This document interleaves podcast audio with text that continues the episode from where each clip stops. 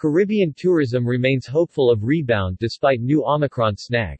Over the past 18 months, Caribbean destinations, without exception, have shown their resilience in creating strategies for recovery, incorporating frequently updated travel protocols, and collaborations with regional and international partners in the areas of health and economic support and development. The Caribbean Tourism Organization CTO, remains positive about the continued rebound of the tourism industry even in the face of the uncertainty caused by the ongoing pandemic. Over the past 18 months, Caribbean destinations, without exception, have shown their resilience in creating strategies for recovery, incorporating frequently updated travel protocols, and collaborations with regional and international partners in the areas of health and economic support and development. Recovery in each instance, has taken place while ensuring the health and safety of residents and visitors alike. The year 2021 has given us an indication that there is light at the end of what has been a long tunnel which began in March 2020. By mid-2021, we saw a turnaround in tourism activity, with the Caribbean exceeding the global average for stayover arrival growth and tourism's contribution to gross domestic product, GDP.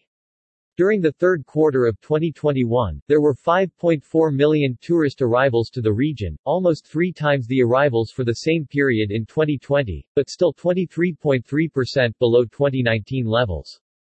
Preliminary reports suggest that this progress continued through to the end of the last quarter. Consequently, it is estimated that tourist arrivals for 2021 will exceed 2020 levels by 60 to 70 percent. As we begin 2022, once again grappling with the effects of a new variant which is also affecting international travel adversely, we are heartened by the recovery experiences and the lessons learned in 2021. These experiences and lessons have taught us that travel and hospitality can coexist with the pandemic affecting both our destinations and markets.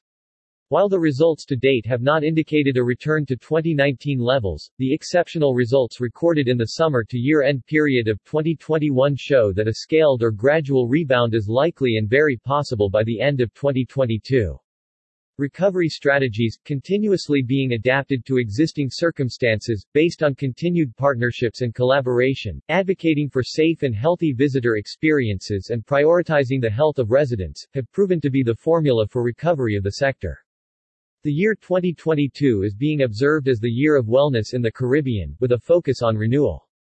Given the Caribbean's unique diversity, destination by destination, visitors to our shores will discover endless options to be rejuvenated in the region. Similarly, we encourage Caribbean nationals to explore and rediscover the diversity within their own destinations and those around them.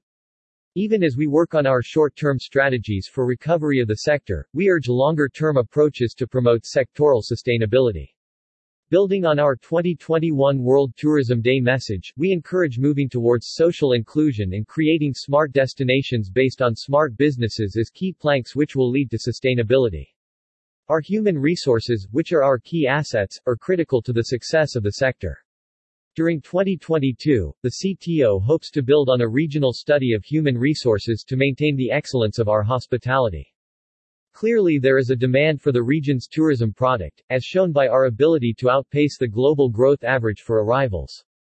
It is our responsibility to ensure that we continue to position the region to meet this demand in new and refreshed ways.